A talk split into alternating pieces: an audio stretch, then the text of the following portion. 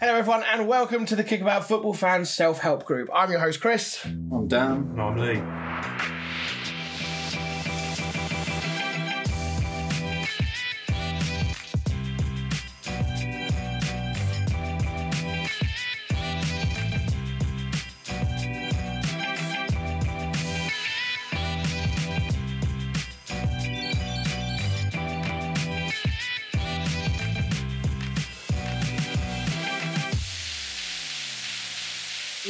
Welcome to episode 154 and all that shit. Let's just get on with it, shall we? um, yeah, you've got a West Ham fan, United fan, a Chelsea fan, Newcastle fan. It's not here, but it would have been the same sentiment. Been a bit of a shit weekend, lads. Didn't think it could get any more embarrassing after Man United lost home to Bournemouth and then West Ham went and got shit on by Fulham. Um, and Chelsea was just been Groundhog Day uh, for the 15th time this season. So, yes, um, we'll get into all that. I'm sure you're all going to enjoy tonight as we all cry into our hands. Um, but of course, we'll start with this.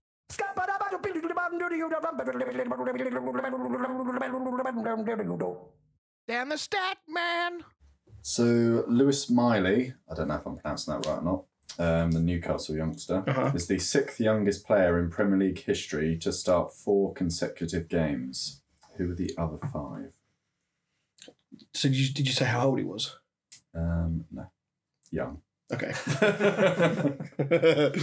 okay. All right. No worries. We'll uh, grab that later on. Uh, before we get into our kick about alternate universe, which we uh, will do, uh, I didn't. I don't want to further pile on the pain uh, for one particular person here, but uh, it wasn't a great weekend for fantasy league, Lee, was it? No, again. Um, and of course, it was Cup weekend. Brilliant. Uh, well, no, it was Cup weekend last weekend or midweek, wasn't it? Mm. um, was the first one, but we all got buys. Um, but uh, yeah, I scraped through mine just because I was playing against somebody who had. Let's have a quick look at his team. Um, yeah, it was Szoboszlai, Sterling. I don't know why he's got Lucas Paquetá in there. Reece James. He had Haaland on the bench. I suppose he moved Haaland on the bench. So, and he had Martinez on the bench with 10 points. If he'd have played, he probably would have beaten me. Um, so, yeah, but I am off the bottom now in one or two of the leagues I'm in. So, for anybody that's below me in the leagues, fucking be ashamed of yourselves. It's the small wins in It life, is. I'm just I'm trying to avoid relegation. I don't want to get sacked and have to bring Sam Allardyce in. You're rapidly reeling me in anyway. So Where are you now then? um, sliding. Uh, where are you? Oh, you're not in yeah. that one. Yeah, yeah, I'm just below you. Oh yeah, there. Yeah. Eight seven four. Oh no, you stood hundred ahead of me. Yeah, well, I was probably nearly 200. um, so yes, I, I'm slowly reeling in the people in front of me. I'm only like 30, 20 or points away from like four places above me. So small improvements, marathon, not a sprint, and all that. Dan, how'd you get on? Uh, I think I got 55 points, but I completely forgot to do my team because that was a Christmas party the night before. Um, I woke up at 11.01, annoyingly. um, and I, yeah, so I didn't change my captain or my vice captain or anything like that. And my captain was on Haaland and my vice captain was on Gordon Yeah. rather than Salah, which was what most people had it on. So I could have got about 70 points if I'd have had it on Salah. It's always reassuring that when you forget to do your team, you do really well. Because Pete did that the week before yeah. with Trent and had him as Mm, captain. It did really well. So maybe I just now snooze on FPL and watch me win the league. um, talking of Haaland, though, stress fracture to his ankle Mm. apparently. With their Club World Cup about to start, I think it's probably time to take him out for a couple of weeks and then just make sure you've got the money available for when you want to put him back in. Yeah.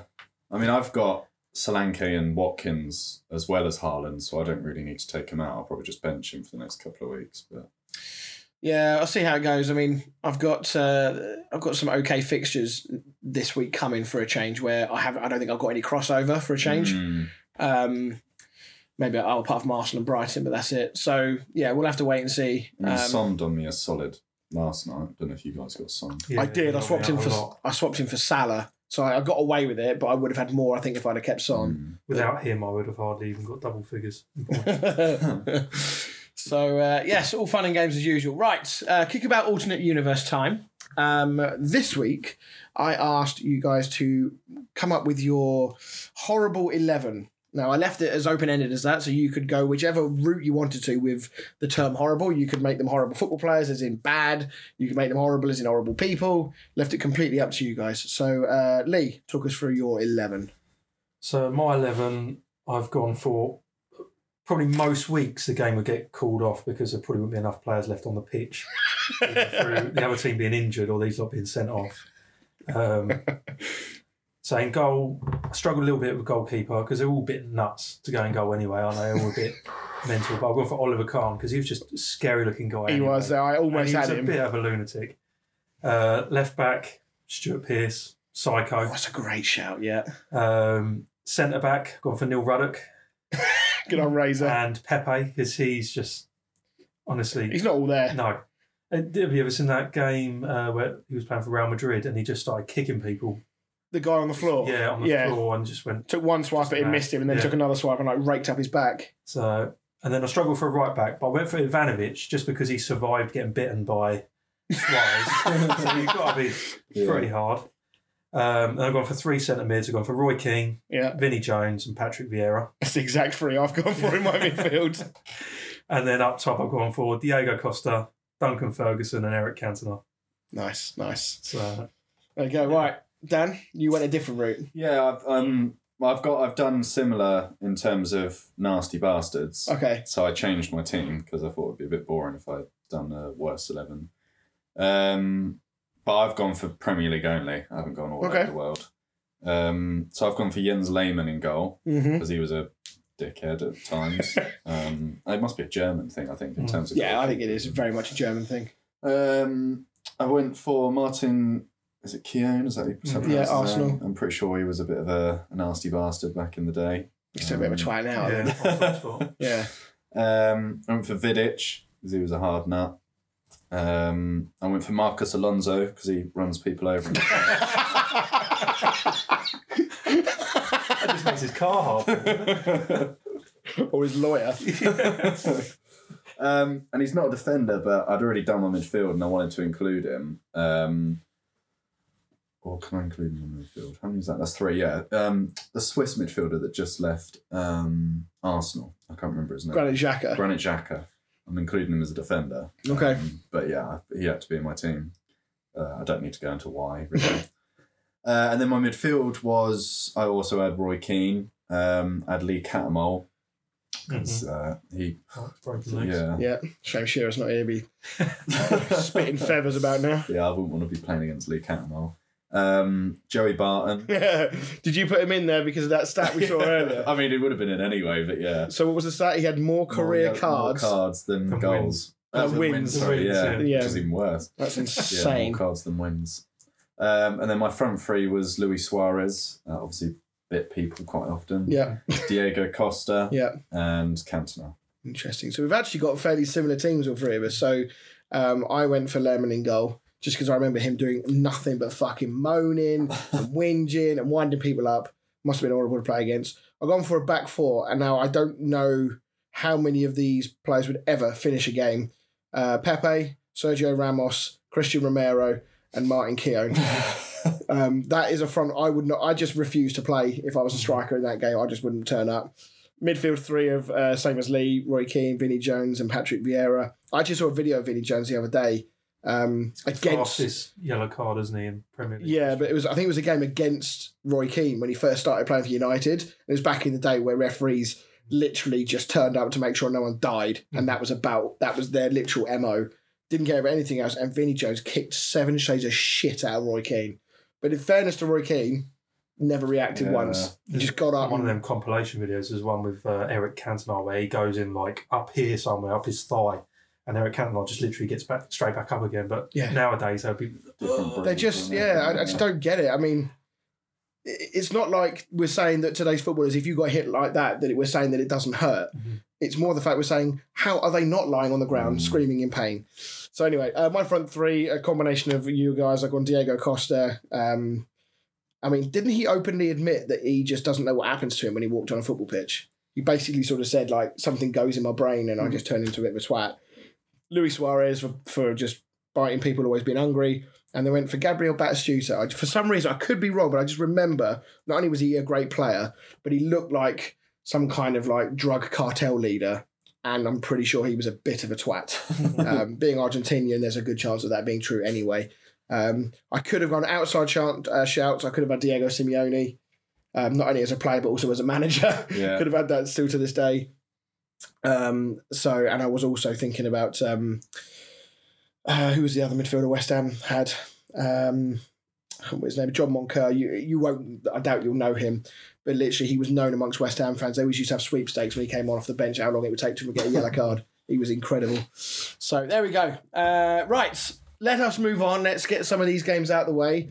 Uh, Dan, you get the uh, the honour of going first since you uh, missed out last week um, in United. What did they do last? I know they won midweek. No, Who did they play last weekend? Uh, was that the Newcastle game? yeah, probably. Um, yes, it was when it. Yeah, because we, we talked about it on, on Monday. Um, I mean, I only remember the midweek game. I mean, trying to not go over old ground here Mm. because it's very easy to kind of just sort of like dig up the same old stories and the same old discussions. But there does come a point where you have to start. You know, we some some level of um, acceptance has been given that United are in a bit of turmoil, the club's in turmoil, and therefore that gives Ten Hag a little bit of breathing room. But when it comes down to and you look at, at the some of the inept performances that United have turned turned out, the players and the situation they find themselves in, at some point the criticism we've got to turn to Ten Hag and say, well, what what is it that you're doing? Because at the moment, it just he looks to me, as I said on Monday, like a deer in the headlights. Yeah, it's interesting though because I, I just it's I feel sorry for Ten Hag because it's always so easy to just look at the manager straight away and say, "Oh, it's it's the manager's fault." Like I was thinking about the other day, you know, I mean it's not relevant to people listening, but you know, on a Saturday we don't we don't all turn to you and Nigel and say it's their fault. Oh, I don't know. They fucking did it at the pub this week. God, I got some. I got some stink this fucking week. really? Yeah, a little bit. Yeah. All right, well, that, that point got disproved. Um, but I, I just think it's I know so, what you mean. It's so easy nowadays to just, you know, managers are, are pretty much just scapegoats. And, and like, because I'm so many United fans are at that point now where they want Ten Hag. I've seen it all over social media and stuff like that. And I'm like, he's literally just one manager of the month. Mm. Um, and it, problem is, is it's because we're either winning or losing that it, it looks so bad because there's not been any drawn games to even it out. But I don't necessarily think it's the fact that you're losing games. I think it's the manner in which you're losing the games. yeah, but I, I, I don't think it's fair to look at the manager. Um, I mean, you've got to look at those players. The problem is we've got players that don't deserve to be there on 300 odd grand a week. Yeah. And the problem is they've already made it. They've got nothing to play for. You know, the reason Harry Maguire didn't want to leave is because he's on so much money. Yeah. And and that's the Well, he case. didn't leave. Yeah. Yeah. Well, fair play to him. Like, though. not to, I mean, I, I hate the bloke, but he is, um, he is playing, at, well, I was going to say out of his skin. I won't go that far, but he is playing well at the moment. Um, but then you, you look around at the, the rest of the player. I mean, Rashford's deservedly been dropped. Yeah. Um, he should be setting an example, and he's, he's just been dog shit. Uh, the one thing I would point criticism at is uh, for Ten Hag is his signings. Mhm. Um, I mean, Antony, I think, has been a, a massive backfire. Onana, I don't think we needed to sign him. I mean, I feel like I say the same things every week, but Mount, I won't, I won't go into anymore. Is he injured at the moment? Because I've not just not seen him at all. No, he's, he always plays like that. Um, uh, no, the- the only criticism I'd have for Ten Hag is is um, the signings, but I, I actually that's a lie. I, do- I do think when Ten Hag first came in, I started to see a passage of play, like the way we were playing, and I remember pre- pre-season. I can't remember if it was this season or last season. I I think- was yeah. this season, uh, no, it was last, last, season. season. When we were like walking it into the opposition's team's net. It's, it's funny you say that because I was going to bring that up because if you look at where you were then, everyone was going, "Oh my god, you know, Mm. we're going to be playing like Ajax." Mm. You know, we got all this football. He was getting a tune out of like Martial and all these players. And you think, "Fucking that Man United could be in the real deal." Mm. Then of course you had those two heavy defeats at the start of Yeah. last season. Um, then you got back to winning ways, and in the end, last season you were classed as a successful season. Yeah. Two cup finals, one of which you won. Um, got into the top four. You would say that as a season, Ten Hag's first season, that was a very strong season. And then all of a sudden, it's like it's just all reverted back to type Mm. again. Um, so what's gone wrong? Like, wh- why is it all suddenly falling apart? And why is the style of football now so far away from what we saw at the start of that season? I say, yeah, I mean, we we are playing survival football, um, and it, it it's, it happens with every, every manager. You know, they come in, they implement our style. The first sort of season they're they're building up to it. The second season we always win a trophy or we always have a great season. The third season it always falls to pieces. Mm.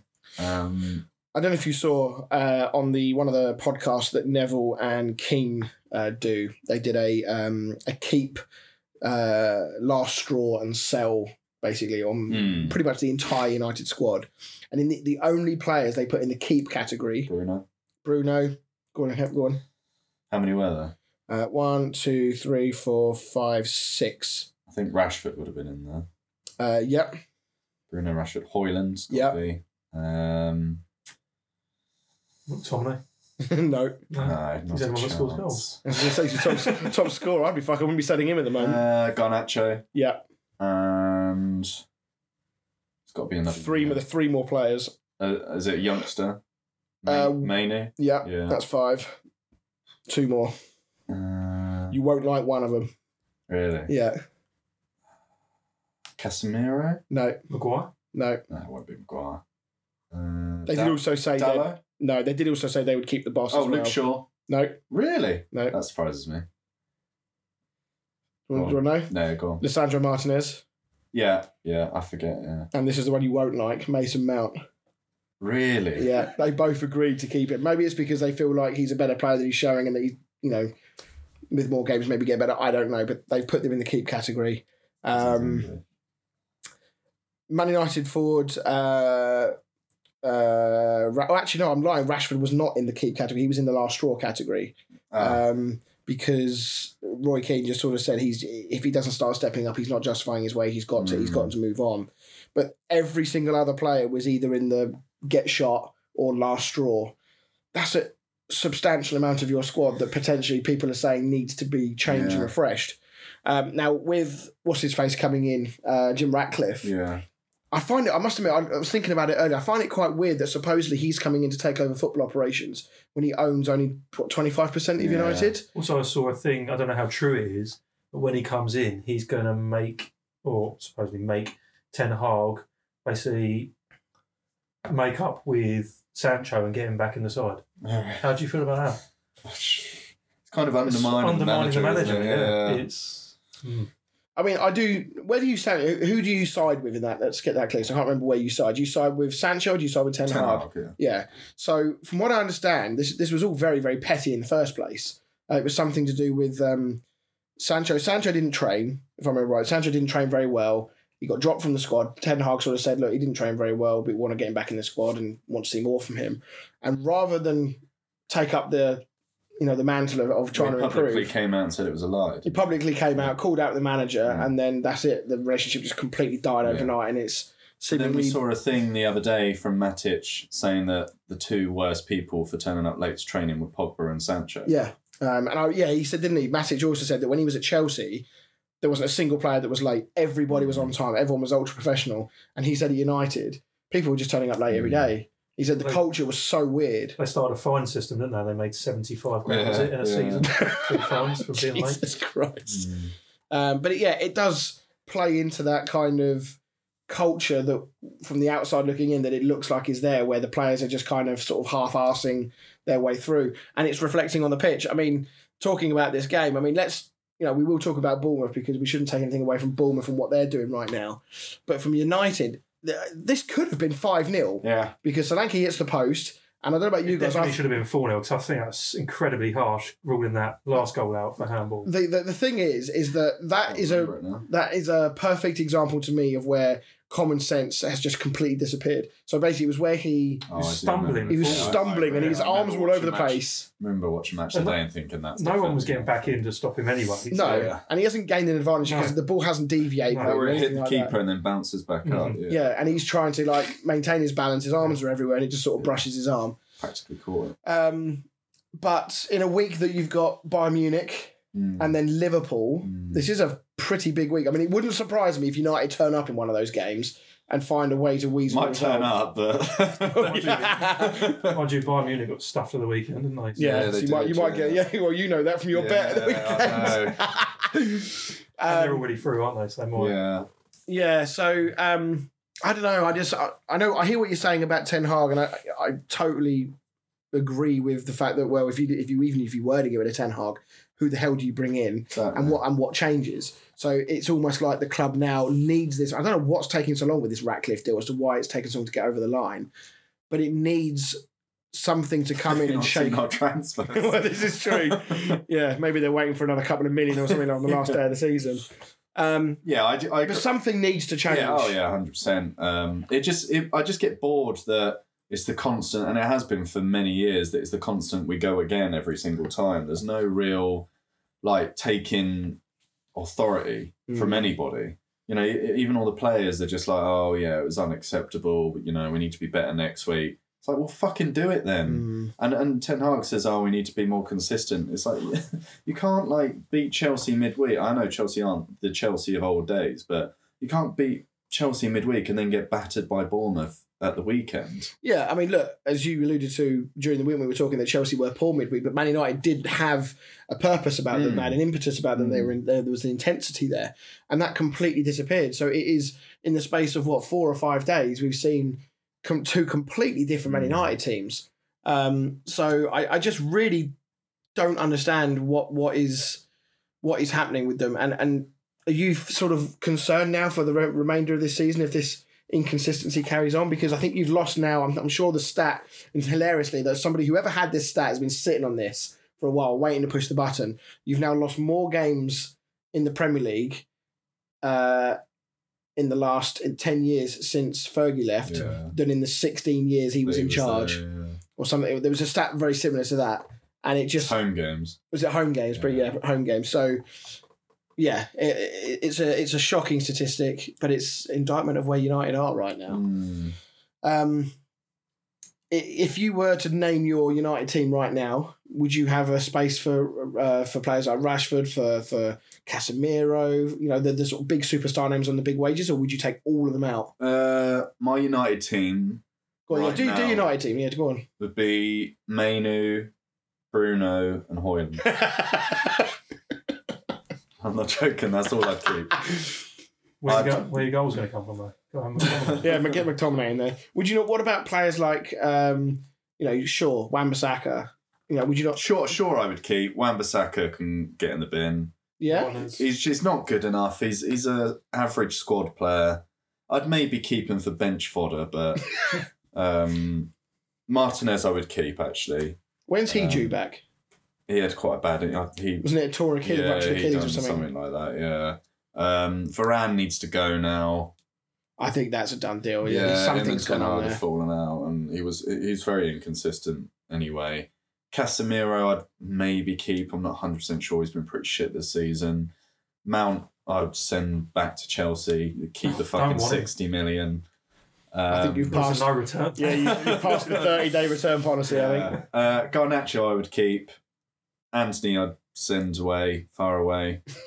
Rashford could fuck off anywhere he wants to go. Martial should have fucked off five years ago. There's rumours circulating that he might be getting a new contract extension.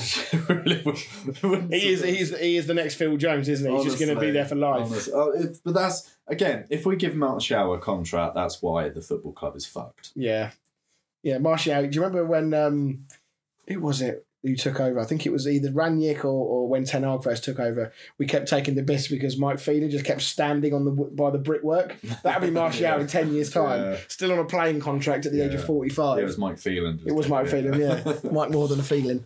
But yeah, I'm worried about the club. As, but I mean, what the best thing that could have happened was the Glazers leaving, and that's not going to happen. And I, I just don't see any change. I just see the same shit. You know, we have a good season, and then we have a few shit years, and then we have a bounce back because the Glazers realise the old stock prices are falling, and Mm. and just the same old up down up down. Where do you um, where do you land on, on on captain at the moment? Because to me, Fernandes is still. I don't know. He just doesn't seem like captain material for me. Yeah, good player, yes. Yeah, he's he's quite petulant and like getting that f- yellow card against Bournemouth. He now can't play in the Liverpool game. Yeah, which is for me that Massive. Me- mental for him to do it, and especially was it not for um, wasn't it for mouth? Yeah. It was, wasn't it? Um, but then again, maybe it was smart on his point because I don't think I'd want to play. True. Um, we, we don't have any leaders in the team, unfortunately. That's the Mm. problem. Like M- Maguire's not. uh, I think he's better without the captain's armband because he doesn't have the pressure of being the captain. He can just focus on his own game. And all jokes aside, he has been better. He's been better. I still don't think he's good enough, and he's not worth the wages that we're paying him. Um, I think he'd be good at uh, you know a West Ham or something like right that. Right now, he'd be unreal for us the way Yeah. we're fucking playing in defending. Um, but I'll give him a shot at ours. but yeah, we the problem is we don't have any leaders. Um, you know, you'd you'd want your players like Rashford, who are sort of United through and through, to be uh, your sort of captain potential, but he he can't be out. You know, the, we watched the video of Gallagher running earlier after his man and then just sort of leaving him. And seeing Rashford do that the other day and most of the season. Yeah, and you obviously you weren't here. I'm sure you would have been spitting feathers if you were. But Rashford against Newcastle last Yeah. week was was disgraceful. Um, so you don't really want someone like that as your captain. So I mean, the only person I can think of is maybe Luke Shaw. I think he always puts an effort in. I've never seen Luke Shaw sort of giving up. Mm-hmm. Um, so yeah, he's probably the only one I can think of, to be honest. Yeah, right. Uh, well, let's talk about Bournemouth because for all Man United being poor, Bournemouth were very, very good. Um, and it wasn't so long ago that we were talking about Iraola being very much the next candidate to be sacked. It didn't look like we you couldn't see where the first win was going to come from. Let you know, let alone go on the run that they are now. Here we are, five games without uh, losing, um, scoring goals, winning games, and I, f- I feel like all of a sudden now that the you know looking pretty bright all of a sudden because they're ten points clear of the bottom three, and at the moment they look like they're only going in one direction. Um, it's amazing how quick it's gone from literally dross to half decent football. There's been no sort of subtle build up. It's just gone from one uh, one extreme to the other, isn't it? Yeah, and, and to be honest, um, personally, this is yet another reason why I am fucking depressed watching David Moyes' tactics. Because if this guy Iraola comes in and he's said, right, this is how we're going to play, and come hell or high water, this is how we're going to play. We're going to keep doing this until you guys fucking get it. And he did it, and he did it. He did. Took all the criticism, took age for them to start really scoring goals, and being competitive. And yet here we are now. They're playing great football with, let's be honest, a less than brilliant squad in the Premier League. Yeah. Um, and this they're- is why managers need time, though. It's, Yeah, but it's this so is- easy for you know fans and players and stuff to turn on managers after five games, you know, five losses. But you, you, this is the sort of thing that happens when managers are actually given time to implement their styles. And in particular with Bournemouth, obviously Iraola had that sort of extra pressure on his shoulders because of what happened with Gary O'Neill. Um, and there was always that feeling of Gary O'Neill shouldn't have been sacked. Iraola's come in and now it's not working, and it, it puts into even more starker contrast how good a job O'Neill has done at Wolves so far. I know the results haven't been brilliant, but the performances have. And now all of that weight seems to have been completely lifted now, and it almost seems like, all right, well, fair enough. It's now kind of justified. So yeah, I must admit, um, Bournemouth have, have, have been fantastic. Um, I'm looking at their their fixtures coming up. Um, they got Luton, Forest, Fulham coming up. So three very winnable games there. All of a sudden, they could be staring at the top half of the table come come Christmas. Um, and then after that, uh, a couple of tougher games: Spurs and Liverpool. Then they got West Ham and Back to easy. games. yeah, back to easy games again. uh, especially at home, they'll be all right. They'll be fine there at our place. Um, so yeah, I, I'm really, I'm really pleased for Bournemouth that they seem to be doing so well. Um, Dominic Solanke is a player that very much splits opinion. Um, do you think that recent form shows that maybe he's got in him to maybe take a step higher? I'm not suggesting he's going to go to a top six club, but um, 24, 25. he's not that old, yeah, because he was a youngster at. Um, He left us and he was about 18, I think. He went to Liverpool, didn't Mm-hmm. he, he was born in '97, so that makes he? Him age 26. Mm-hmm. Yeah. Um, so yeah, still got plenty of plenty of plenty in the tank. I, I don't think, I think he's probably at his level. Yeah, he reminds me of Callum Wilson a bit. He's like a, a poacher striker. hmm Like I just, it'd need to be in the right setup to really work. Do you think this actual setup right now works for him? Yeah, because I've when I remember seeing him at Liverpool and Chelsea, and I thought he's a championship striker at best. Yeah. I know, I know he was young, obviously, but I haven't since he's been at Bournemouth.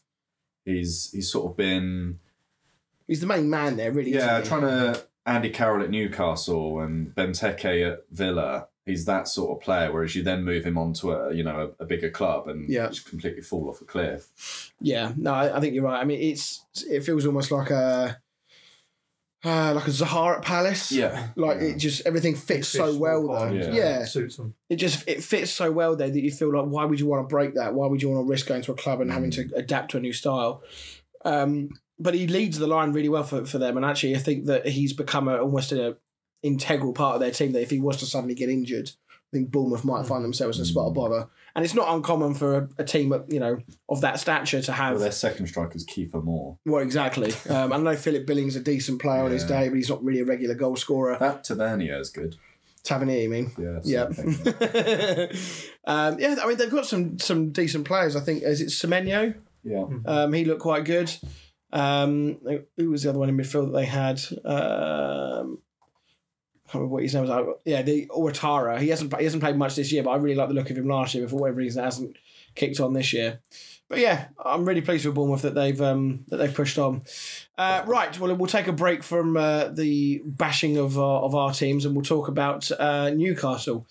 Uh, shame Shearer's not here because that's uh, a couple of games in a row. But in fairness to Newcastle, um, they do look fucked. They look Yeah. absolutely out on their feet. Kieran Trippier, an incredibly reliable, uh, professional, and very good right back, has looked all at sea in the last couple of games, hasn't he? Against Everton midweek, like, obviously he gave away two of the goals, didn't he? Mhm. Shocker. Um, and he got roasted by Yes. Son in this game, didn't he? Absolutely tied his legs up. Deprav- uh, that Dubravka is shocking as well, isn't he? His positional sense is Yeah, it's weird, isn't it? some of the Because goals. It wasn't that long ago that he was Newcastle's main goalkeeper. Obviously, United took him on loan, but it just shows that when you suddenly become the number two and you barely play, Mm. stepping back into the limelight again, obviously, it's a big ask. Um, Fabianski knows all about Yeah, fucking right, he does. Although he's not helped out by the fucking mongrels in front of him. So, um, so, um, yeah, I, I just feel with Newcastle though, you know, that you look at the bench they had at the weekend. It's full of decent first team players. I mean, they had Sean Longstaff on the on the bench. Um, they had uh, who the hell is it? uh, Matt Ritchie, Callum Wilson, Paul Dummett. These are all players, and Hall as well, who's um, back in the squad again. So they had the opportunity there. And if you look at the, I'm sure they showed it on Match of the Day in the last four games. I think it is Mhm. Ten outfield players. the same ten outfield players started every game. and I think four of them have completed. No, it might be more than that. It's more that all Have completed all ninety. Yeah, of all four games. Yeah, plus the uh, Champions League probably in between that as well. So yeah, I think that whilst it's fair enough to say that Newcastle are knackered, I don't think Eddie Howe has managed the squad rotation No. effectively enough through this period. And it's only going to get worse through December as well. You think the amount of fixtures coming up, if, if they're out on their knees now, what are they going to be like in a month's time? Yeah, are they still in the Carling Cup? Carling, I don't know. why I keep calling it the Carling Cup. I'll, Cup. I'll turn back 30 years. Coca Cola Cup. Are they still in the Carabao Cup? Uh, yeah, they think they beat us, didn't they? Let me have a quick look, see if they're still in there. Because if they are, then obviously that those. I'm pretty sure they beat us. Um, oh yeah, they got Chelsea. Uh, in So yeah, they'll be in the next round as well. Such a, I love that dig. It's very good. but I mean, you know, in all seriousness, one, two, three, They got four. big get down. they got again. five games in the next fifteen days. They're going to have to play their strongest team against Milan if they want to stay in the yeah, Champions Milan are in the mud at the moment in, in Serie A, so that Fulham is- are playing well. Fulham are yeah, Fulham are on fire. Chel- Who knows what Chelsea will Yeah. turn up? Luton, Luton out, away. away. away. Yeah. Yeah. Um, they're no no slouches. Um, so you would argue that the only game on paper currently that they can really say with categoric certainty that they should be winning is the Forest game on Boxing Day. Um, so and then off, straight after the new year, Liverpool away, Sunderland in the cup, Man City, and Man City Villa. So they have got anyone who's got Newcastle players in their fantasy league team should be probably thinking about taking them out. Yeah, I've got three. Yeah, I mean, I've got Gordon, I think. Um, but yeah, I mean, look, Newcastle, they've still had a great start to the season, but this was a massive game for Spurs. I mean, we didn't obviously talk about the game midweek um, against West Ham for Spurs, but it sort of epitomised their recent turn of form where they just couldn't find the back of the net, playing pretty well, creating chances, not being ruthless enough, and then paying for it. Um, so this game will do them the world of good to kind of put that to bed, shuts everyone up in the media who was saying that all of a sudden Ange's got a problem to solve and all this kind of stuff. Um, where do when you when you have consistency like that with as a, as a manager when you're trying to pick your team and you're trying to set your tactics, how difficult it is it not kind of knowing what team is going to turn up? Which team are we talking about? Yeah, sorry, Spurs, Spurs. Um, because he's obviously sending the team out playing in the same way with the same tactics. Um, you know, he he should sort of be commended for that. But at the same time, do you think actually should you be changing a little bit more, or do you commend him for saying no, fuck it, we're playing our way, doesn't matter, come hell or high water? we, we've already spoken about Bournemouth, haven't we? How they have said, look, we're going to play like this, and and now look at the rewards they're getting. Spurs got the rewards straight away, gone for a bit of a dip, but they've had a lot of injuries and red cards and that, haven't they? So Mm. I, I think keep doing what they're doing. I think it'd be yeah, it can be dangerous to chop and change because otherwise you, you never find the right balance. And Yeah. whereas if you always go out, always know how you're going to play, sooner or later it's it's obviously going to come together. Which in this game it did. Yeah. I mean, it was massive for them that Son passed a sort of fitness test because he was a doubt for this game. It was He was massive for me as as well. well. Yeah. um, so if he hadn't have been playing in this game, who knows how this game would have Mm. would have panned out. Um, let's talk about um, their defense. Newcastle nearly went one 0 up quite early when Gordon went through. That's true. Yes, they did. Um, so yeah, look, the football matches hinge on these moments. Um, let's talk about Cristian Romero. Hmm. Um, can anybody explain to me how he hasn't been sent off Mhm. for what was borderline assault on? I think it was Joelinton uh, was the Mm. Has receiver. he, has he got to break the man's leg to get sent off? Because it's I mean, the thing was that he wasn't tackle. even remotely near the No. ball. Um, and he was on the floor as well. yeah, It was, he was- Wil- it was Wilson, wasn't it? was it Wilson? Yeah. um, whoever it was, he was completely sort of defenseless. Mm. You know, couldn't get out of the way of this. Um, and you think, what have you got to? You know, you've seen because Romero got red carded practically when this bad run of form started, which is against Chelsea Mhm. four or five games ago. Um, he gets the um, he gets the ban. He comes back into the team in midweek, um, and he sees the team lose. He is, as much as he is an absolute knobhead, he is a good player for them. He's a big player for them in that defence. What has to go through your head Mm. to do something like that? It's, it's like he can't resist. It is like a red rag to a bull. Like the red mist descends and he sees an opportunity. He is like the Argentinian Pepe. That's the only way I can describe it. He has these rushes of blood to the head. Um, and his manager must be like tearing his hair out. it's just not like they were chasing the game or anything either. It's just it's completely unnecessary. Mm. I just don't get it. I, I really don't understand him because he, you know, we there's a lot of talk around the media world that he changed under Postecoglou, that he really calmed down and he was beginning to just focus on his football, and all of a sudden, all of those things have all just sort of come back around again. Um, and he does miss Van de Ven next to him. Van de Ven bails him out a lot of times when the ball goes past him because Van de Ven's that little bit quicker. Um, but yeah, I, I must admit, as much as I hate to say it, I really quite enjoy watching Spurs. It's a horrible thing to say as a West Ham fan, but Can't say it. um, yeah, I, I, I just enjoy watching them play football. They're, they're so refreshing. Um, they push the ball. They've got some great players. I don't want to say anymore. I've said I've said too much, Lee. Move on. Should we talk about what your son said earlier? No. um, right. Uh, just quickly before we move on with Newcastle, do you see them getting out of their Champions League group? Do you see them progressing? Uh, what do they need? A win and results to go elsewhere. I believe it's out of their hands. Yes. Um, can we look at their?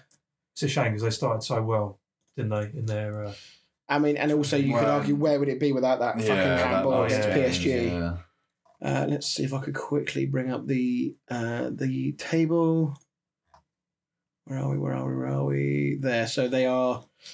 They need to beat AC Milan, and they Dortmund need, need to need beat Dortmund PSG. to beat PSG. yeah, because a draw wouldn't Draw's be enough. enough. Oh uh, They well, unless if they get Newcastle battered decent- Milan, Yeah, yeah. if they get good goal difference. Um, unless it goes on head to head, I don't know how that works. Even if it did, be Newcastle would be better because yeah. they won three 0 three one or whatever it was. So four 0 was it four 0 at home? four home? 0 at home. So does that mean they've only scored one goal in their next three or four Champions League games? Then Uh, drew nil nil with Milan the first game. Then they lost. lost two 0 to Dortmund, did they? Or yeah, one 0 at home. one all with PSG. Wasn't it? Yeah. But uh, yeah, I mean, So they've only scored against PSG. at minimum, as long as they don't lose, they stay in Europe via dropping down into, into the Europa League. Obviously, Newcastle fans are going to want to stick around. Um, I think they can still be fairly pleased, though. That's probably arguably the toughest group in the entire Mm. competition. well, other than us. Um, You um, you've made it hard, yeah. Um, so yeah, I think they can be very pleased with that because I don't think you know many people would have expected them to uh, to smash Paris Saint Germain four 0 yeah. Um, so yeah, I, I hope They've they made it through. an exciting group. Yeah, absolutely. So I'm delaying here because the next game we're talking about is the Fulham West Ham game, and I really don't want to fucking talk about it. Come on in. Fulham five, West Ham nil. Somebody else start. Need some like sad music. I'll get the. oh, somebody else talk to me. Someone else tell me that I'm not going mad because You started well. what first couple of minutes. Yeah. It went downhill Yeah, it did go rapidly. off a cliff. Yeah. Do you know what I think? The the it's great to worst. see Raul Jimenez scoring again. In fairness, yeah. I mean, he's yeah. He's I mean, he's scoring headers and stuff. Yeah, like he's got it. Um, yeah. Uh, I don't know. I just, I'm getting more and more bored of hearing pundits questioning why West Ham fans want Moyes to leave. Mm. And I know the statistics show that Moyes has been a successful manager, and he has. And I don't want to sound ungrateful at what he's given the club with the European trophy. But there comes a point where fans are spending thousands of pounds a year or a couple of hundred quid a game, knowing exactly what it costs to get up there from where we are. They want to be entertained. And you look at that Fulham game. Let me just say, this result has been fucking coming. Do you know the funniest part about this as well? When it was nil nil, all you could hear was West Ham fans singing "Champions of Europe." You'll never sing that, and then they go and pump them. Yeah. There are some times where you think, lads, just wait until we're 2 0 up before you start singing things like that. Um, but I just want to like just draw back here on the last uh, games or so that West Ham have played. So um, Spurs midweek, we were horrific in that first half. I mean, obviously, I was at the pub with, with our work colleagues, and you text me said, "Are you watching this Tottenham training session?" And then I looked at the stats and saw it was ninety two percent possession. Was- After 20 Ham minutes. literally weren't in the game. Um, I could not believe what I was what I was reading.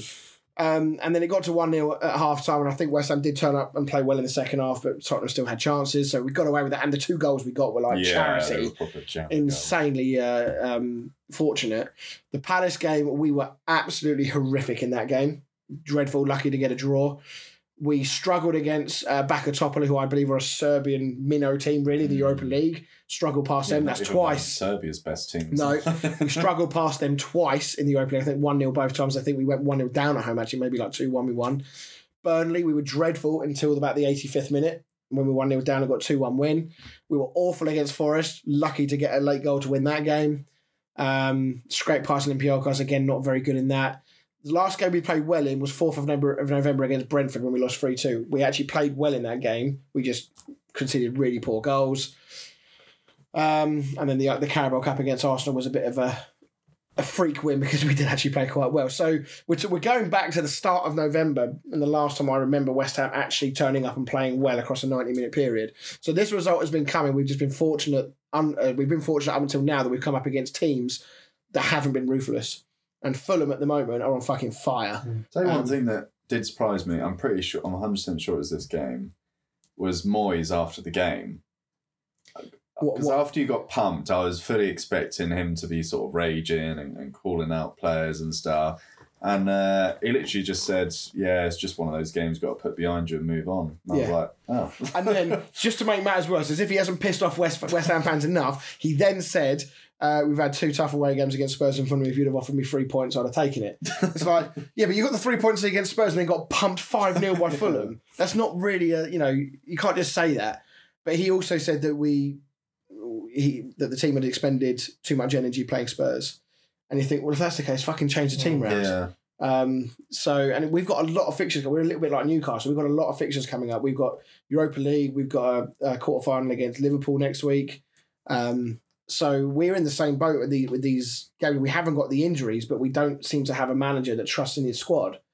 So he's playing the same teams. He's, he's playing Bowen all the time. He's playing Paquetá all the time. He's playing the defence all the time, and, and it's, it's just not working.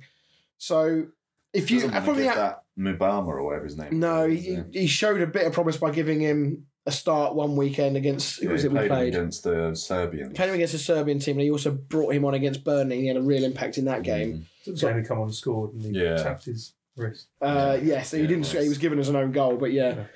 Um, so I thought, oh hello, he's finally seen the you know seen the light, and he started changing, and he's gone back to normal, Mm. not not giving him in hardly any minutes. Um, so yeah, uh, please tell me that you know me ranting and raving every week. Do I have a point here, or, or am I being ungrateful? Because everybody else in the wild, wider football seems to think that we're all fucking idiots for wanting Moyes to leave. What do you guys think? It's just a bit of a dinosaur now, isn't it? It's Yeah. like, Do you understand where the frustrations come from? Yeah, I you- think West Ham have got a good enough team to be up there, Yeah. sort of competing, you know, for Europe. I look at teams like uh, Bournemouth, obviously recently the way they play, but I look at in particular at Villa and how amazingly well they're doing at the moment. You know, they've beaten City and Arsenal in, in the same week. Mm. They're now being talked about as serious title contenders. Um, and I would say that player for player, we're not we're not miles off from them. I think they probably have got certainly defensively they're better than us. But I think in the attacking sense, I would say that we've got just as good quality as they have. It's just that they've got a manager that says, I know what you guys can do, so I'm going to play a style of football that brings out the best in these players. Like Leon Bailey looks like a world beater right now, keeping Diaby out of the team. Watkins has been outstanding. You know, they've got all these John McGinn. Look how fucking good this guy is at the Mm. moment. And then West Ham have got players like Paquetá, Kudus, Bowen, who are just nullified. Um, it's it's just it's. I want to go and watch West Ham. I want to go up there and watch them, but I refuse to pay two hundred pound for a day out to go and watch this. I don't. Uh, even if we went up there and won one 0 I don't think I'd come away satisfied playing like this to Mm. go and watch that. I'd feel cheated. Mm. Um, so I don't know. Um, but it's interesting you were saying about what Moy said because it, it's there was those rumours going around not long ago that he'd been told he wasn't going to get a new contract. That's what that's what made me think. I thought, Has he actually been told that? Because it's a weird response to come be so know, blasé you're not- about it. Because part of me, if I knew that I was at a job and I was sort of told, "Oh yeah, we're, we're not going to renew at the end of the season," I know I know he obviously can't go into games thinking, "I don't really give a fuck," but there'd be a tiny bit of me sort of thinking, "Well, doesn't really matter because I'm not staying Yeah. at the end of the season anyway." And I think he's got enough pride in his work and professionalism that he wouldn't down tools like Hmm. that. But at the same time, it might Every explain. part of you, especially after you've just won a European trophy, surely a part of you would be a bit pissed off. yes, that- I imagine he probably is. yeah. at Um, the same time, surely you'd want your legacy to not sort of die out. win that and Yeah. then be seen as, oh, look, how he failed that last Mm. season. well, look, let, let's not kid around here. If we hadn't have won that European trophy last year, he would have been sacked in the summer. Mm. He wouldn't be here. Um, I'm I'm 99% certain of it because if our Premier League season alone last year was awful, Yeah. and he would have been sacked. It's just that he got himself out of jail by winning that competition, which meant the managers, the chairman, sorry, almost couldn't sack him. Mm. Um, but yeah, we've got some tough games coming up. Um, Liverpool, I think we've got Arsenal on Boxing Day. So, you know, we get on the wrong end of a couple of hidings. Mm. I think we've got Wolves next, and Wolves are, you know, no pushovers right now. They're playing quite well. So, you I know, think uh, Neto's back soon as well. so yeah, if uh, if we- if West Ham don't buck their ideas up, um, the fans are going to turn, and regardless of what the chairman wants to do, if the fans start turning, that might force his hand. Mm. But you know, all that being said, Moyes is a safe manager in terms of you're not going to get relegated, so it's still a roll of the dice. We've seen it with you know Roy Hodgson having to go back to Palace to steady that ship um, when What they you tried upset it. his fans, didn't last week? Telling them that they, um, oh, they're ungrateful. spoiled. Yeah, spoiled and ungrateful. So, um, but anyway, um, quick. Let's let's talk about Fulham. We shouldn't shouldn't forget about them. That's my rant about West Ham over. Um, but Fulham Two five nils on the two bounce. five nils on the bounce. It's their best scoring home run since 1961. Um, we all sort of said at the start of the season where their goals were going to come from, and there was a period where it seemed like they didn't know either because I think they scored like 10 goals in their first 12 games or something. Now all of a sudden they've got 16 in their last five, I think, or four. No, I didn't realise it was three years ago that Jimenez done that head injury. A long time. Mm. Yeah, really long time. Um, but he is just beginning to look a little bit like that old Raul Jimenez, Yeah, though, isn't he? yeah. Um, you know, those there was a couple of finishes uh, against Forest Mm. that really tidy. His header in this game was outstanding. Um, and yeah, I mean, I, I don't remember where we put Fulham in our little prediction table at the start of the season, but I'd imagine we put them fairly far down. Is this just a purple patch, or are we seeing a bit of a, you know, a team that can push maybe that top half of the table? I mean, they've had to adapt because losing Mitrovic was obviously a massive blow to them. Um, I think they want to be aiming for mid-table. I think mid-table's yeah, good season for them. I Yeah. like Fulham actually. I, I think they're quite. A, I think I just remember them from like when I was growing up watching them. They got to that like European final against Juventus. Yes. Was that when they had like Louis Saha yeah, and Ballamore saying yeah. that? Like, yeah. were the- that's the sort of Fulham I remember. So Van der Sar might have been in goal him at that point yeah, as well. yeah, yeah. Um, so yeah, Harry Wilson's goal worth noting. That was absolutely class. Clint Dempsey. Um, Clint Dempsey, yeah, what a name. They just had so much time on the ball, though, didn't they? West Ham just didn't. it's like, yeah, they've scored five good goals, but probably all five of them, at least three of them, I can think of. They had so much time to either pick a pass out and Mm. Like, yeah. Jimenez's head It was Yeah. the, the guy who crossed it in just had acres of Yeah. space. he had And all the where time he's headed it as well. He's headed Yeah. almost to the edge of our six yard Yeah. box. And um, I think it was the very last goal where West Ham's defence just parted like the Red Sea, and then they had time to do a little sweaty goal across. Do you know what's quite funny because I'd watched I watched the highlights of that of that game and I was fuming at Cresswell. He has just become dog shit Mm. since he's been out of the team. He is a shadow of his former self, and we should look to ship him off as soon as humanly possible. Quite frankly, but Emerson has been brilliant for us this year. He's been one of our standout performers. So when that I saw that last goal, I was like, oh, for fuck's sake, Cresswell, you at it again. and then they did an analysis and matched it there and they highlighted and said Emerson. I was like, oh shit, it's a, it's a good left back that's doing that. So yeah, not not a good day at the office. Um, West Ham need a massive response um, in the in the week. We've actually got a really important European game this week as well because it decides who comes top of the table. Mm. Um, a draw is enough, but if we come second, we'll get second either way. But that would mean we'd have to play a playoff round against teams that have dropped down from the Champions League. So not only would that be difficult, it also means it's an extra game of football that we could probably do without. I was So going to say it could be us, but Won't we be might not fine. even make it that far. so right, Conan Lee, your turn. We got time for this? No, Running yes over. we do. Yes we do.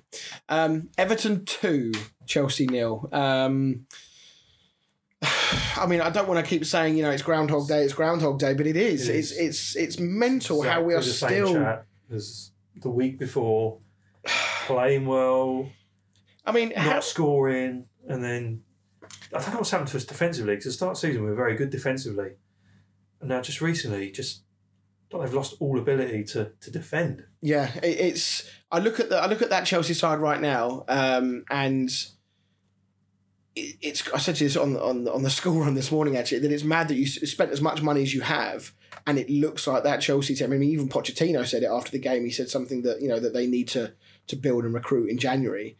Well, we had seventy two percent possession again at the weekend, and we haven't scored a goal. Yeah, I don't necessarily. I mean, is it just a striker? Is it as simple as that?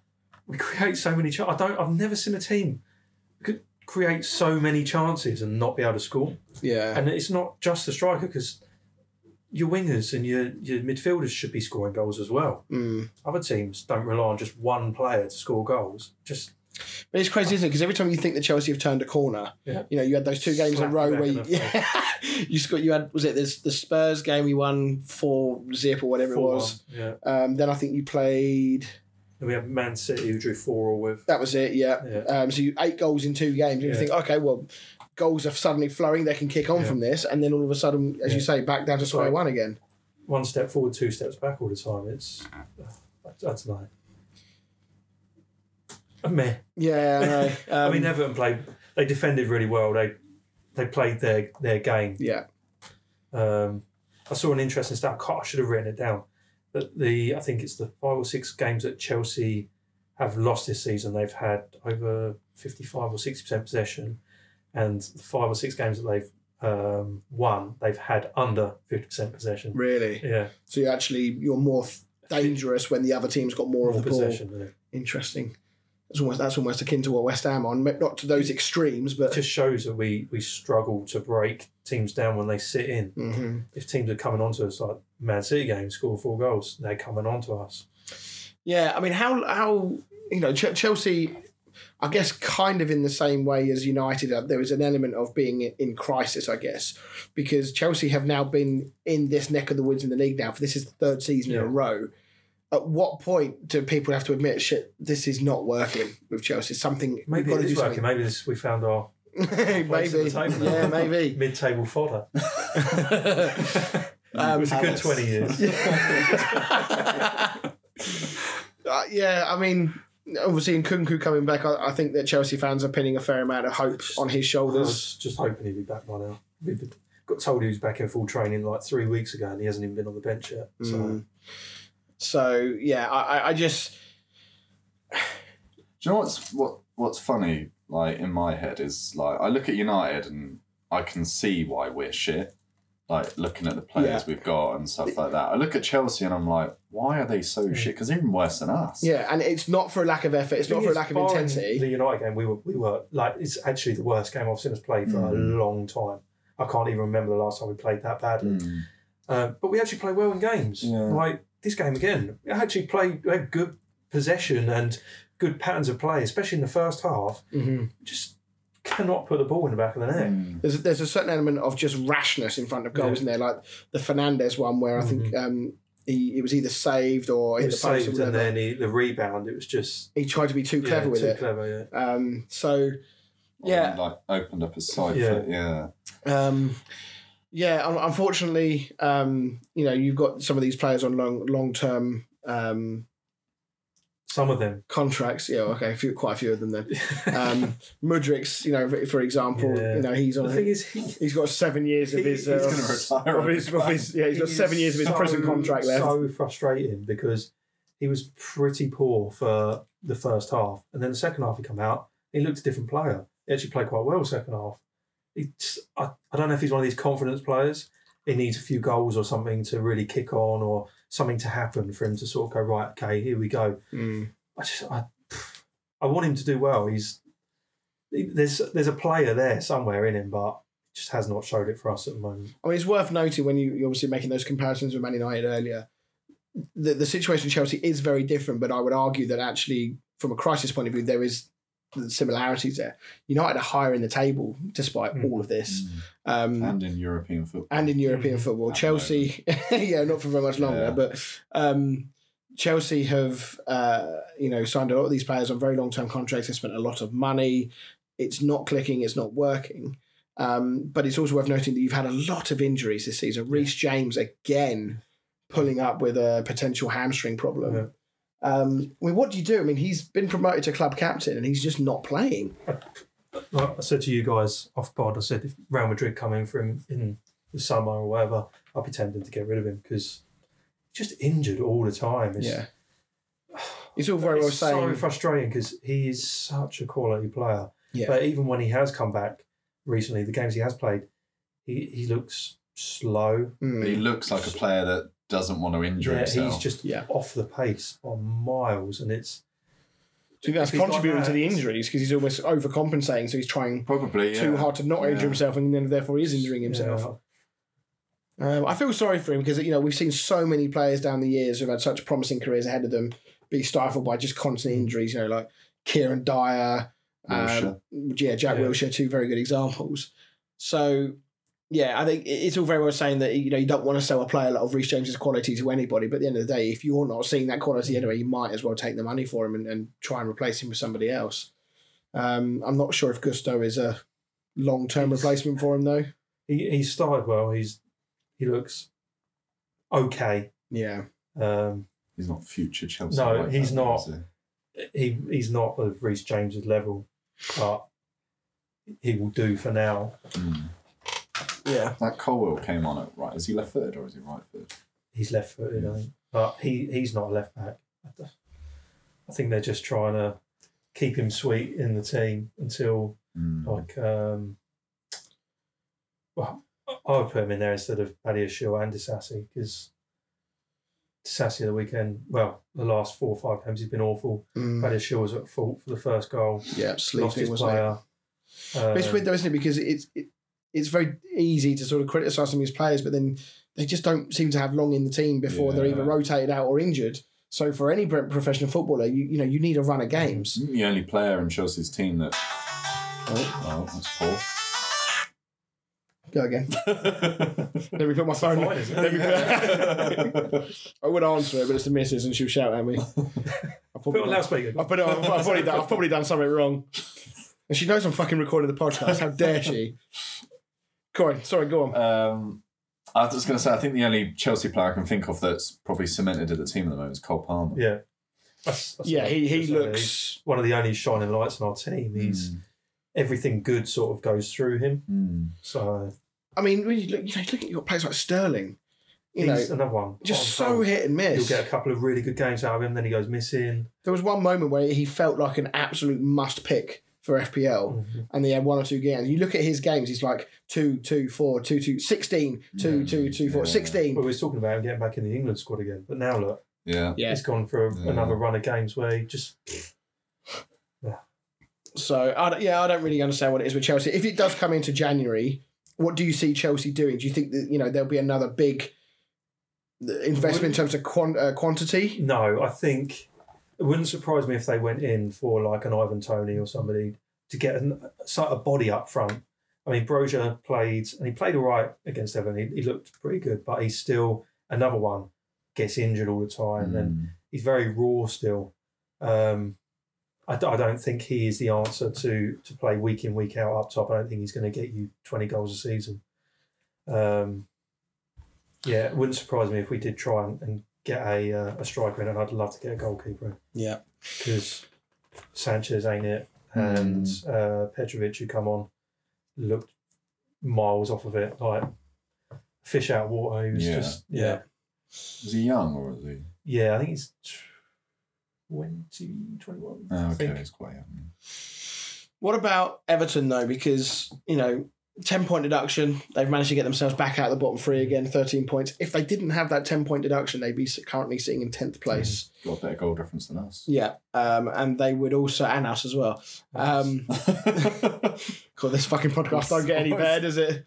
No No, one's got zero. good goal difference. No, Oh, no, that's that's your with- points. That's not That was- that was- that's 19. Fucking hell. Not even intending to dig at us. Jesus Christ, he's all ripping us. Um, but in all fairness to Everton, I mean, we would be talking about them for, for you know, they'd be uh, four points off of, off of United in sixth place without that 10 Mm. point deduction. Yeah. Um, so we do need to give Sean Dyche an enormous amount of credit because Thank he is. Um, we, we do need to give them a massive amount of credit because Sean Dyche, we remember talking at the start of the year, we remember, I remember the game against Aston Villa where they just, I think they got to be like 5 0 and they look so bad. Mm. so unlike a Sean Dyche team, and he, he seems to have finally got his claws into them and, and turned them round. They've won four in the last six. They look like a team now that finally knows what they need to do, how they need to do it, and that it's So- working. A proper Sean Dyche team, Yeah. isn't it? This is Burnley oh. 2.0. yeah, no frills, like four four two, get behind the ball and then try and lump a ball into the box or something, win a header or something like that. Mm. But they have got some difference makers. I've been really impressed with Scott Harrison. Mhm. Um, he seems to have um, slotted in quite nicely there. Um, Doucouré providing yeah. really important goals for that team this season. You know, in Calvert-Lewin chipped in with a few, but he's gone dry the last couple of games. Um, Pickford, as much as I'd say it, has been good for in the last few games. yeah, um, and I must admit, I do like Dwight McNeil. Mm. Um, I feel like he's got such a. He reminds me so much of Mousa Dembélé, who used to play for Spurs. The way he sort of glides past people, he's got such a sweet left foot. So, yeah, I think if you're an Everton fan right now, I think you're uh, you're loving life, and I think it's testament to the job that Sean Dyche has done so far. That no matter when that ten point deduction came in, all the talk was about how it was unfair and why aren't Chelsea and why aren't City being punished. I didn't hear a single talk about everyone saying, "Oh my god, they're going to get relegated now." It almost, it almost like was fine. They're still going to stay up. Mm. Um, and I think that's testament to where Everton are right now and how Sean Dyche has turned it around. That none of that talk was ever was ever mentioned. I think the relegation battle could be over quite early this season.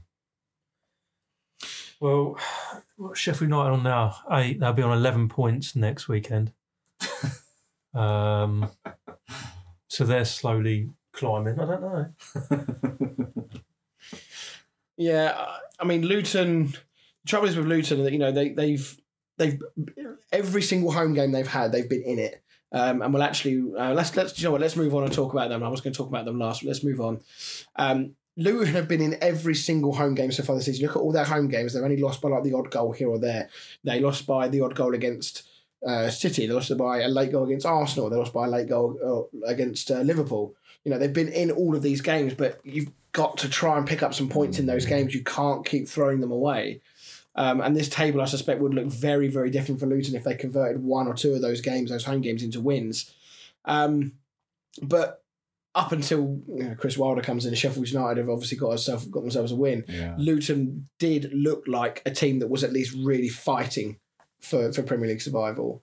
Um, but I still don't think they're going to get it. I just all three kind of remind me of each other. They're they're nearly done it Mhm. teams. You know, Burnley have gone one 0 up in quite a few games and lost like two. I'm pretty sure against you, they went one 0 up and then lost two one. Um, no, I think it, we went 2 0 up and they got a 2 1 and then they had a bit of a late rally. Oh, hang on. Swear Burnley went Oh, sorry, now I'm talking Luton. Yes, no, you're absolutely Yeah. right. 1 0 up against us and then we, we won 2 1. So yeah, I just none of those teams. You know, last season there was about it was all the way up to like 12th or 13th. All of them could have been relegated. Whereas now, I know it's still early days, but I just don't see any of them going on as. The only one I can see potentially dropping into trouble is Forest. Yes, Forest, uh, as it happens, of all the managers now in that bottom area, Steve Cooper's job appears to be the most at risk right now. They're in a bit of a slump. And let's not forget, they're in this rut now. And this is probably my fault because I said a few weeks ago that I really like the look of them. Yeah. Um, let's not forget that they're going to be the most affected by the African Cup of Nations. Yes. And they're in this Yeah. form now. Yeah. Um, I mean, Well, this is- who knows? Those players getting out of the way might actually improve them Since now. they lost to one year again, I think they've lost almost every game other than the weekend gone. Yeah, he has sort of silently become, and he doesn't necessarily score all the goals, but he becomes a massive, massive player for them. So yeah, Awoniyi's been a massive player for them. Um, I've been really disappointed actually that players like Elanga haven't kicked on because when we last spoke about Forest, I said they were looking good. Mhm. He looked like a pla one of those players that could be a a real talisman for them, almost like a, a Bowen at West Ham. You know, he's so direct, so Mm. attacking, and he. We hasn't joked really- that United could have done with him. Well, that's why when you asked me, would we miss him, I said no. Yeah. I mean, I'd probably still take him at United right now, regardless. But would you not have him back? At, no. who would you rather have, Antony or Elanga? Antony. Really? Langer's fodder, mate. He's rubbish. What's Antony? Uh, he's, he's awful as well. at least he does a little spinny things. yeah, yeah. At least he's entertaining to Yeah. watch. Yeah. But um, yeah, so they, they could be in a spot of bother. Um, so Luton made hard work of this, or sorry, Man City made a little bit of hard work of this. Um, there's another red cards or potential red card this weekend that didn't get um, seen, and it was in this game. Uh, Brown on Phil Foden. Um, I don't believe he even got a card or anything for this. No. So, what do we guys think of this one? Because it wasn't quite as clear cut as Romero's one, but for me, this was still a red. I, I, Yeah, I I think, think, it's a I red. think it was a red, yeah. I was saying to you guys earlier, Phil Foden's foot is actually planted there. He snaps his ankle. Mm. And it's not a tackle. I, I've never seen anyone go into a tackle like leaping in with both. Yeah. It's not. It's almost more of a stamp, wasn't Yeah, it? I mean, yeah, it absolutely, Yeah, yeah. it wasn't. You know, it was not like he was sort of in a horizontal position. He was. Do you know, like when you're vertical. when you're playing certain like uh, video games, you got to do moves where you jump up and then you press down and he comes down and smashes the ground. It's almost like that. He's almost like come down onto his ankle. It's really really odd. Um, Ross Barkley looks like he's He looks like he could be a player. That maybe Chelsea should have a look at him. Um, yeah, he's, he's looking like he's Wonderkid. finding his feet. Andros Townsend providing the assist. Yeah. uh, rolling back the years, all these all these players.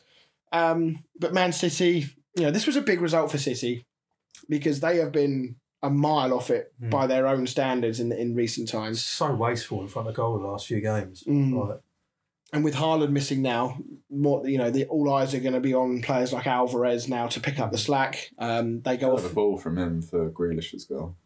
Yeah, I wasn't Well, so don't sure about the what defend- defenders. I think he's tried to scoop it, hasn't he? Well, he, I think he's trying to like push it away even for a corner out for a throw. So he's what he has to do to do that is to wait for the ball to come across his body, and he's completely misjudged it Yeah. and, and just air shotted it. Um, decent finish. I feel like the goalkeeper maybe could have done better though, Mm. beating it his near post or goes under him a little bit. Um, but um, did anyone hear the interview after the game with Jack Grealish? Um, Yeah, I did. I can't remember. he's just so honest. Like he, he reminds me of a player who just hasn't had PR training because every football player has PR training. Right, they're told what they can and can't say. Don't say anything to embarrass the club or or anything like that or get us in trouble. And Jack Grealish looks like he either hasn't had it or just wasn't fucking listening in class because he just talks so openly and honestly. It's, it's actually quite refreshing to hear. I know I sort of took the piss out of him the other week when I made made my um, I put him as the head on my uh, bad player because he was thick as shit. yeah, because there's no where Aston Villa is Yeah. or, or Birmingham is on the uh, on the thing on the on the map. Um, but uh, you know, Jack Grealish under a bit of pressure anyway at City with with Doku there. Um, so for him to get this goal and he's you know played played well in this game. Bernardo Silva again. I, I really like he's Bernardo Silva. Um, when I when I look at him, I just sort of like if you squint your eyes, I see David Silva. You know that, that sort of impact he has on the team, which is playing Never ridiculous ever in tight really areas. spoken about either, does No, he? it doesn't. No. No, it's all the talk is always about people like Foden and Mm. whatever. Let's not forget, Man City have done most of this season without Kevin De Bruyne. Mm. Um, he's still yet to come back. I, the last I heard, he was due back in the um, you know early part of next year. I don't know the exact date, but they said the early part of next year. Um, and I think that you know, he might just be the catalyst for City again. If, if they are going to go on a big run next year, I feel like they need a spark Mm. because they defensively at the moment they look so poor. Mm. Um, Dias looks like sixes and sevens. I mean, he was absolutely dominated by Adebayo for that header. Um, the only one for me in that back line that's really just stayed consistent is Kyle Walker. Um, he just looks, you know, just gives you a seven, eight out of ten almost every week. I saw a stat earlier was um, the last time City had sort of this many points or less, um, they didn't go on to win the league. Mhm. It was That's the weird. That, it was the year that Liverpool won it. That's weird though, because I'm sure I thought that they were better at this point this season than they were last. I'm sure that was the that was the stat because everyone was can't saying was last season or season before. They were miles off the pace. well they were- I mean there was like They 16 points of behind Arsenal. mid-table weren't after about ten games. Yeah, that's true. Apparently, last time Villa were this high up at this stage of the season, they won the league. Mm. Well, that's a nice little segue for you. Uh, from you there, Dan, because we are now going to talk about Aston Villa 1, Arsenal nil. Um, Villa have beaten Man City and Arsenal in the same week. Uh, I would say this result was less convincing than the City one. They rode their luck a lot. They in did this ride one. their luck in this one. Arsenal certainly uh, gave them a hell of a hell of a go. Um, whereas Villa against Man City, I, I haven't seen a team make Man City look like that for some time. Mm. That's how good Villa were. But you know, we always say about teams like Arsenal and City, ones who are challenging for the league, that you know when you're not playing at your best, find a way to win a game, and that's what Villa did. 15, 16 home wins in a row, whatever it is now, new club record. Are they serious title contenders? I'd like them to be. Yeah, It's nice to see I would love someone like teams Villa up to win it. Not gonna like for them to have like a, a Leicester season. Not that Mm. it would be as crazy as Leicester, but Well, bearing in mind the three other three of the other four teams that are in there, all teams that I don't particularly like. yeah, Um, I quite like to see Villa win it actually, so I think I'm kind of rooting for them now. Yeah. I don't want to see Man City win it every year, No, and then I don't want to see Arsenal or Liverpool win it. So, or Spurs. well, just about, Well, no, no, they, they ain't going to they- be. They're bottling. It's well, fine. can't believe mention mentioned them. definitely don't want Newcastle to fucking win. it. No. You never- Shearer will Yeah. never. Oh, Shearer, it will be deleted from my friends list, from my wedding, everything. I won't, I won't want to see him ever again. Um, but no, I just feel like you know Villa are just. It's it's difficult to know with Villa. Are they just sort of, you know, hitting that ceiling and beyond of their capabilities? Is this just a really incredible purple patch that's going to break away, or are they the real deal? Can they maintain this? Because it's dangerous to, especially because of that Leicester season. It's dangerous to say no, they can't can't do it. But I don't know. They, they haven't had a lot of injuries, have they? Villa. No, They've had a very settled side for the whole season so far. I mean they lost. it shows. who did they lose right at the start? Buendia and Mings, wasn't it? They lost to bad injuries Mings right at the start of the isn't back, is he? season. They're both pretty much out for the season. I think they're both ACLs.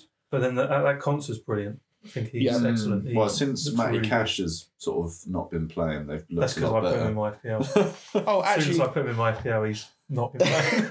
on that note, actually, I just want to um, put Tottenham fans in their place for a second here, rather than I've been talking nice about them all night, but trying to put them in their place. I I know a couple of Tottenham fans, and they went fucking mental at Matty Cash for smashing Bentancur the other week. Yeah, and putting him out and like deliberately trying to leave one on and deliberately trying to injure him. You are not allowed to go anywhere near that moral high ground when you've got Cristian fucking Romero in your team. Okay, can we just put that out there? That bloke has gone out to do whoever that was in Newcastle Wilson or whatever. So let's just make that clear. Um, but yeah, Ezri Konsa also very good for England as well. Mhm. You know, get, just knocking on the England squad now in the last couple of games. Um, as much as I hate him, John McGinn is just playing out of his skin at the It's moment cracking touch turn and finish. yeah. and a really deliberate finish as well. That Mm. wasn't a No. I'm just going to hit it. Frank, hope. No. You know, that was Exactly where like. I've got a gap there. I'm going to Uh-huh. put it in that little corner over there, away from the goalkeeper. Um, it was interesting in the in the uh, in interviews afterwards because they had uh, Emery sort of saying, uh, sorry, John McGinn, I believe, was saying, um, you know, no, we're not talking about it. It's practically a banned word in the change room. We're just focusing on the game. And then Emi Martinez came out and was like, yeah, man, I'm a believer. I'm all about it. We're going to win the league. I thought that was class. So um, yeah, I just I love what Villa are doing. I really do, and it make as I said before, it makes me depressed as a West Ham fan watching Villa do this. But at the same time, as a neutral, um, as you said, it would be amazing to see Villa, even if they don't win it, take it as far as humanly possible. The difference with the Leicester season, I guess, is that Leicester They went Took to it- Europe. weren't well, they weren't, but they also took advantage of the other top teams having really poor seasons. whereas you can't really say that about the other teams around there. Um, you know, Liverpool have only lost one game all season. Arsenal have only lost two, so it's not like they're having bad The seasons. Liverpool aren't particularly playing well. No, No, and I suppose that, and I suppose. Arsenal haven't really Arsenal, hit top scraped gear. through a few games. Yeah, so yeah, maybe who knows? Maybe this is a year. Maybe it's time. I wonder what the odds are on Villa. How much they've shortened to win yeah, the they'll be a league. lot shorter now than what they were at the start. of the I won't put a bet on because it'll fuck them. Yeah. Well, maybe if we put a bet on everyone else. Yeah, I'll lose a lot of money. But fuck it. Put a bet on every all the other nineteen teams. but uh, what about Arsenal though? Because you know, um, if, well, let's talk about that penalty decision right at the end, or sorry, the goal decision that was um, goal disallowed. the goal disallowed. How both players handballed it about four times. It just ricocheting between them. Mm. I can't believe they've they've disallowed that. I don't see how the referee can even see that No. because the ball, where you say the ball has ricocheted so much, It's how is so the referee? they're so close together as well. It, I, I, I can't see how you can disallow that. No. What frustrates me with this handball rule is that it benefits the the defender so much more than it mm. does the attacker Yeah. because if that hadn't hit Havertz's hand and the ball hadn't gone in, they won't get a penalty for that. But because it's hit Havertz's hand and it's gone in, the goal was disallowed. But it actually, was it Matty Cash? Hit Matty who- Cash so It first, hit his yeah, hand yeah. first. Yeah. Mm. So you could argue it's even more unlucky Yeah. because you know the rule about where if it deflects off a body part into your hand is not a thing. But this has come off another player who's Yeah. what half an inch away from Yeah. him. it's, it's madness. So we've seen two really uh, soft handball decisions. You know, the the Bournemouth one and now this one, um, ruling out perfectly good goals. Um, and it's worth noting, actually, you know, we, we've given Kai Havertz a lot of stick on this podcast, rightly so, and in the season, just beginning to show a little bit of consistency. He does this. He done this at Chelsea. He'll go on a run of form, four, five, six games where he looks really good, like a class player, and then he just disappears again. yeah. So what you're saying is Arsenal don't get used to this. Don't yeah, don't get your hopes up. He's had what two, three games now where he's played well. Have a couple more and then And see it'll what be- happens. It'd be shit again. Um, so yeah, I'm, I'm all for this title race. Actually, at the moment, the, the the top of the table in terms of how close it is is sort of the polar opposite to what was the relegation fight last Yeah, year. yeah. Um, We're only 10 points off. Yeah, we're in West Ham. Where are we? With already 13 points off. What are we? We must be. Oh no, eighteen. Nearly Yeah. 20. You're we could closer. go on a run. You're, you're closer to the bottom three than you are Yeah, and we and we deserve to be. yeah. So, um, indeed. Uh, and we're going to finish off um, tonight talking about Sheffield United against Brentford just because we haven't had the opportunity to sort of talk about Chris Wilder coming back. Um, immediate impact, though. Mm. Uh, Yeah. I think draw midweek, I believe it was. Um, I can't remember who they played. Was it, No, was it Brighton? A loss by no, they lost. Who, was, who, Can't drew, who drew Brighton? Oh, that was Burnley, wasn't it? Yeah. Sorry, the weekend. Who did Sheffield United play? Uh, I was Liverpool. I'm sorry. Um, but anyway, to get a one one nil win over Brentford is no no uh, easy. Brentford Easy feat. Shit as well. Yeah, they missed him. Mbeumo, Yeah, really. How long is he out for? Uh, like a few weeks, he said. Yeah. Ouch. Um, you know, we all thought they were going to struggle without Toney, but they're missing Yeah. Mbeumo as well. Got Although- more pay holding the lineup. um, but yeah, I mean, we're not a million miles away now from having Toney coming back. yeah. Um, so I, mean, I don't know Now what. they really need to keep him. I don't know what date in. Uh, will go to AFCON. that's true. Yeah, he will. Um, yeah, I don't know what date in January Toney's due back. I just know it's January. I don't know if it's start, middle, or end. Um, When's the AFCON? Is that start, middle, or end of Jan? Uh, It's normally right at the start, isn't it? Is it? let's have a look.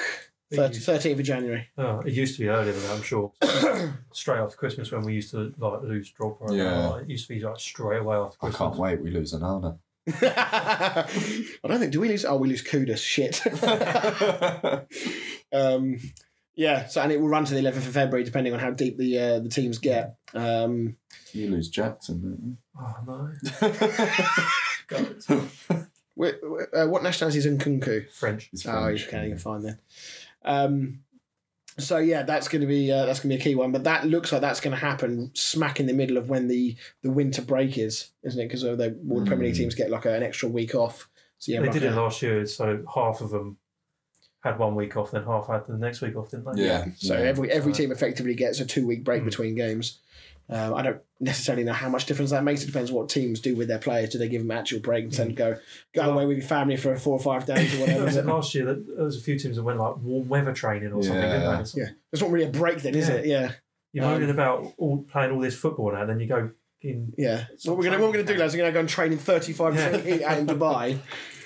So um, yeah, they'll they'll lose the players for that. Um, but uh, do you see? You know, Chris Wilder obviously had a, a, a fantastic time in the Premier League last time he was ill. The first season they certainly did. Any chance for now them? Do you think? Do you think this can galvanise them? They'll definitely get a result next week. I think maybe if they play? they. you or see. Oh, okay. Yeah. it's difficult to know who you're talking about when you make jokes like that now. We've got Liverpool, mate. Oh God, yeah, I forgot about that. I think maybe if they do something in the transfer window, I, I look at their squad. I don't think it's. they don't have a lot of quality. No. They're not Yeah. a Premier League quality No. team. They they need to find somebody who can put the ball in the net on a regular Yeah, basis. they- Ollie, Oli McBurnie's not doing it and he keeps getting red carded. Archer's. He's still not proven, is he, in No. the Premier League? Ryan He really doesn't look confident. No. No. Like, he'll, he'll get the ball and you think, oh, go, go, Yeah, go. yeah. and then he's sort of slows down, turns hesitates. back. Yeah, yeah. uh, Rhian Brewster, frankly, should just go down. They're, the they're a team that have really got to work hard for one another. They've got to really battle for each other. But that's what Chris Wilder will bring. Yeah. Mm. Um, he'll bring that sort of. He's almost like a, a Sean Dyche in that in that regard. Um, it just depends on whether they're giving themselves too much to do. Um, I know we're only halfway through the season. Yeah. Wins can change things very very quickly, but um, yeah, be interesting to see. But I imagine that the players, the fans, are probably you know to get a win under your belt so early on your new tenure is, is massive for them. Yeah. as a confidence boost. Um, Brentford, I just sort of feel like they're going through the motions a little bit at the moment, or is that just me? Four wins in the last six, two wins. Just feels like they're just kind of coasting. Is that the fair assessment? Yeah, What's his face they're is very quiet on Facebook down as well, and you don't see much from him anymore. Oh, Who's Brett. that? Brett, yeah. Don't see don't hear much from him on Facebook anymore. Just a, a team that are really hard to call what you're going to get from each week, aren't they? Mm. Yeah, I, I think though is um, well, Yoane Wissa is he African? yeah. So he'll he'll disappear as well. So it will literally be Neal Maupay on his Mm. own until Toney's back and playing. I mean, he'll be. I think he's allowed to train now, so he'll be getting his fitness back together again. Um, yeah, I feel like Brentford are just going through the motions. I just feel like they're just a bit of a, almost like a palace.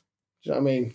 Um, not really doing a great deal. Not like to, not likely to trouble the uh, the top six this season, but certainly not not likely to get relegated. Um, but uh, I should imagine Brentford fans to be happy with that. I don't think they've got. I don't think they're crazy ambitious. I don't think they're stupid with it. I don't think they're expecting those sorts of things. spoiled like the Crystal Palace fans.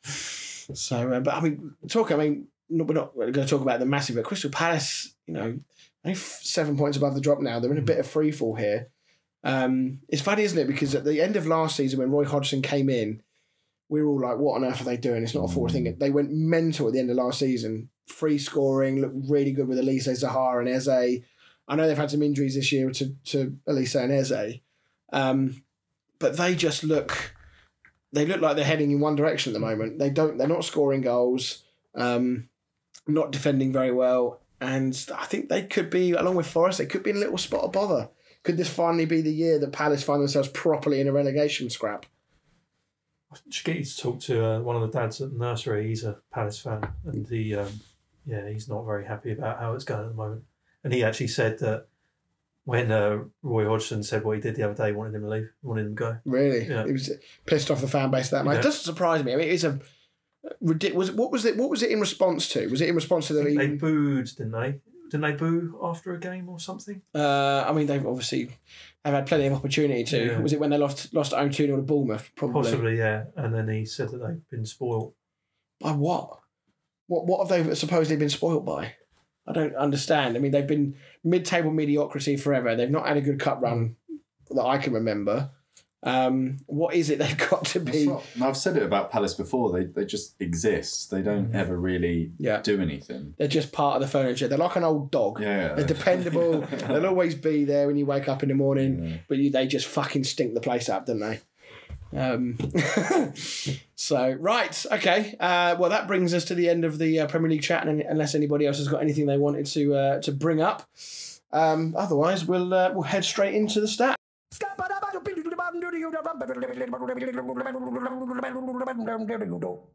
Damn the stat, man. Um, so Lewis, either Miley or Millie, I can't remember how you spell his pronounce his name, um, is the sixth youngest player in Premier League history. He's seventeen Uh, thank you. to start four consecutive games after who? I very nearly named them then. Theo Walcott's got to be one of them, isn't he? Uh, no, he's, He's not. No. That's a good shout there. 17 or younger. Phil Foden. Nope. Raheem Sterling, Nope. Michael Owen. Nope. Are we, how recent are we talking? Um, you'll know all of them. Okay. So basically, Doesn't there, there, really were, there, were, though. there were Fair four. enough. There were four. Uh, pla- there were four players that were younger than this kid to play four consecutive Premier League games. Well, Five players. Five players. Yeah. Um, Lampard, No. Defoe. No. Just trying to think of players that I know. Wayne Rooney. yep, Wayne Rooney's one of them. Not how. I don't think it was Harry Kane. I think he was older. He went on loan Yeah, he was on loans everything. wasn't um, before he got, got going. No, not Ronaldo. He would have been eighteen with United. Only one is still playing. The other one, two, three have retired. Obviously, plus Wayne Rooney. Gareth Barry, how? is Yep, Gareth Yeah, Barry. good shout. James Milner. No. And the one that's still playing is still in the Premier League. So the teams of the Ross two that Barkley? No, No. the teams are the two people that aren't playing. One, he mostly played his games for Portsmouth in 2000 to 2005. Um, I I know him best for being at West Brom, but he also played for West Ham and Southampton. Um, and then the other guy was pretty much a stalwart at um, Arsenal. Also played for Chelsea. Anelka. No, Ashley Cole. no, Come on, Lee. Help us out there. Fabregas. yeah. Who's the so say that thing about the West Ham you said that he played for Uh, West Ham, so West he, Brom. Yeah, he played for Forest, Portsmouth, Southampton, West Brom, and West Ham, and Birmingham. He played for almost every club in England. This was early 2000s. This is yeah, um, from between two thousand to two thousand and nine. He played for those teams. Nigel Quashie. Yeah, It's all of them. no, and then you've got the one that's still playing in the Premier League today. Right, come on, we can we get this one. Is he playing for a big club? Wow. So he's playing, he's playing for United. Um, Luke Shaw. yeah. there you go. oh dear. Right. Um, excellent. Well, we uh, I am going to be posting out um, links to uh, this year's Christmas competition giveaway. Another mystery kit. Lee can't win it this year Ah. because he's you know, he's on the show now. The We winner is- Yeah. Oh, me. Um, Although if we don't, if we, wearing it. I tell you what, I'll do your deal. If, if nobody enters, you can have it. All right, I'll do your deal. Um, so yes, we'll, I'll, I'll be posting that out on social media um, in the next in the next day or two. Um, I honestly haven't had an opportunity to look too hard at the Christmas fixtures to work out when we're going to be doing the pods in and around. I, we're not going to go mad, but we are going to miss a lot of games if we don't do an extra pod or two. Um, so it'll be a kind of you know put your hands up if you can make these dates, um, and, and we'll see where we go. Um, other than that, um, I think we're all good. Um, anybody watching LMA Manager on YouTube, I know I give it a little plug every every week. If you have been watching, you are in for a treat tomorrow because today. today, yes, um, World War. It's a good I've, one. I, I'll tell you what I've taught, I've called the episode. Um, hang on, let me just find out 'cause I've still got the editing software open here. Uh, I have called it World War Three begins now. Um, so yes, and that is very much in reference to my my uh, now strained friendship with Dan after this uh, January transfer window. So yes, lots go, lots happens. There's lots of uh, crazy things that happened in football as well. It was a, it was honestly, it was I think it's the longest recording we've done. It was an hour and fifty five minutes to Mm. record one episode. We're usually about an hour and twenty. And honestly, I don't think we've laughed so much Yeah, for ages. it was it was absolutely brilliant. So yeah, do check that out. Uh, that will be live about four o'clock tomorrow. Other than that, thank you very much everyone for listening, and we'll see you all next week. Bye. Goodbye.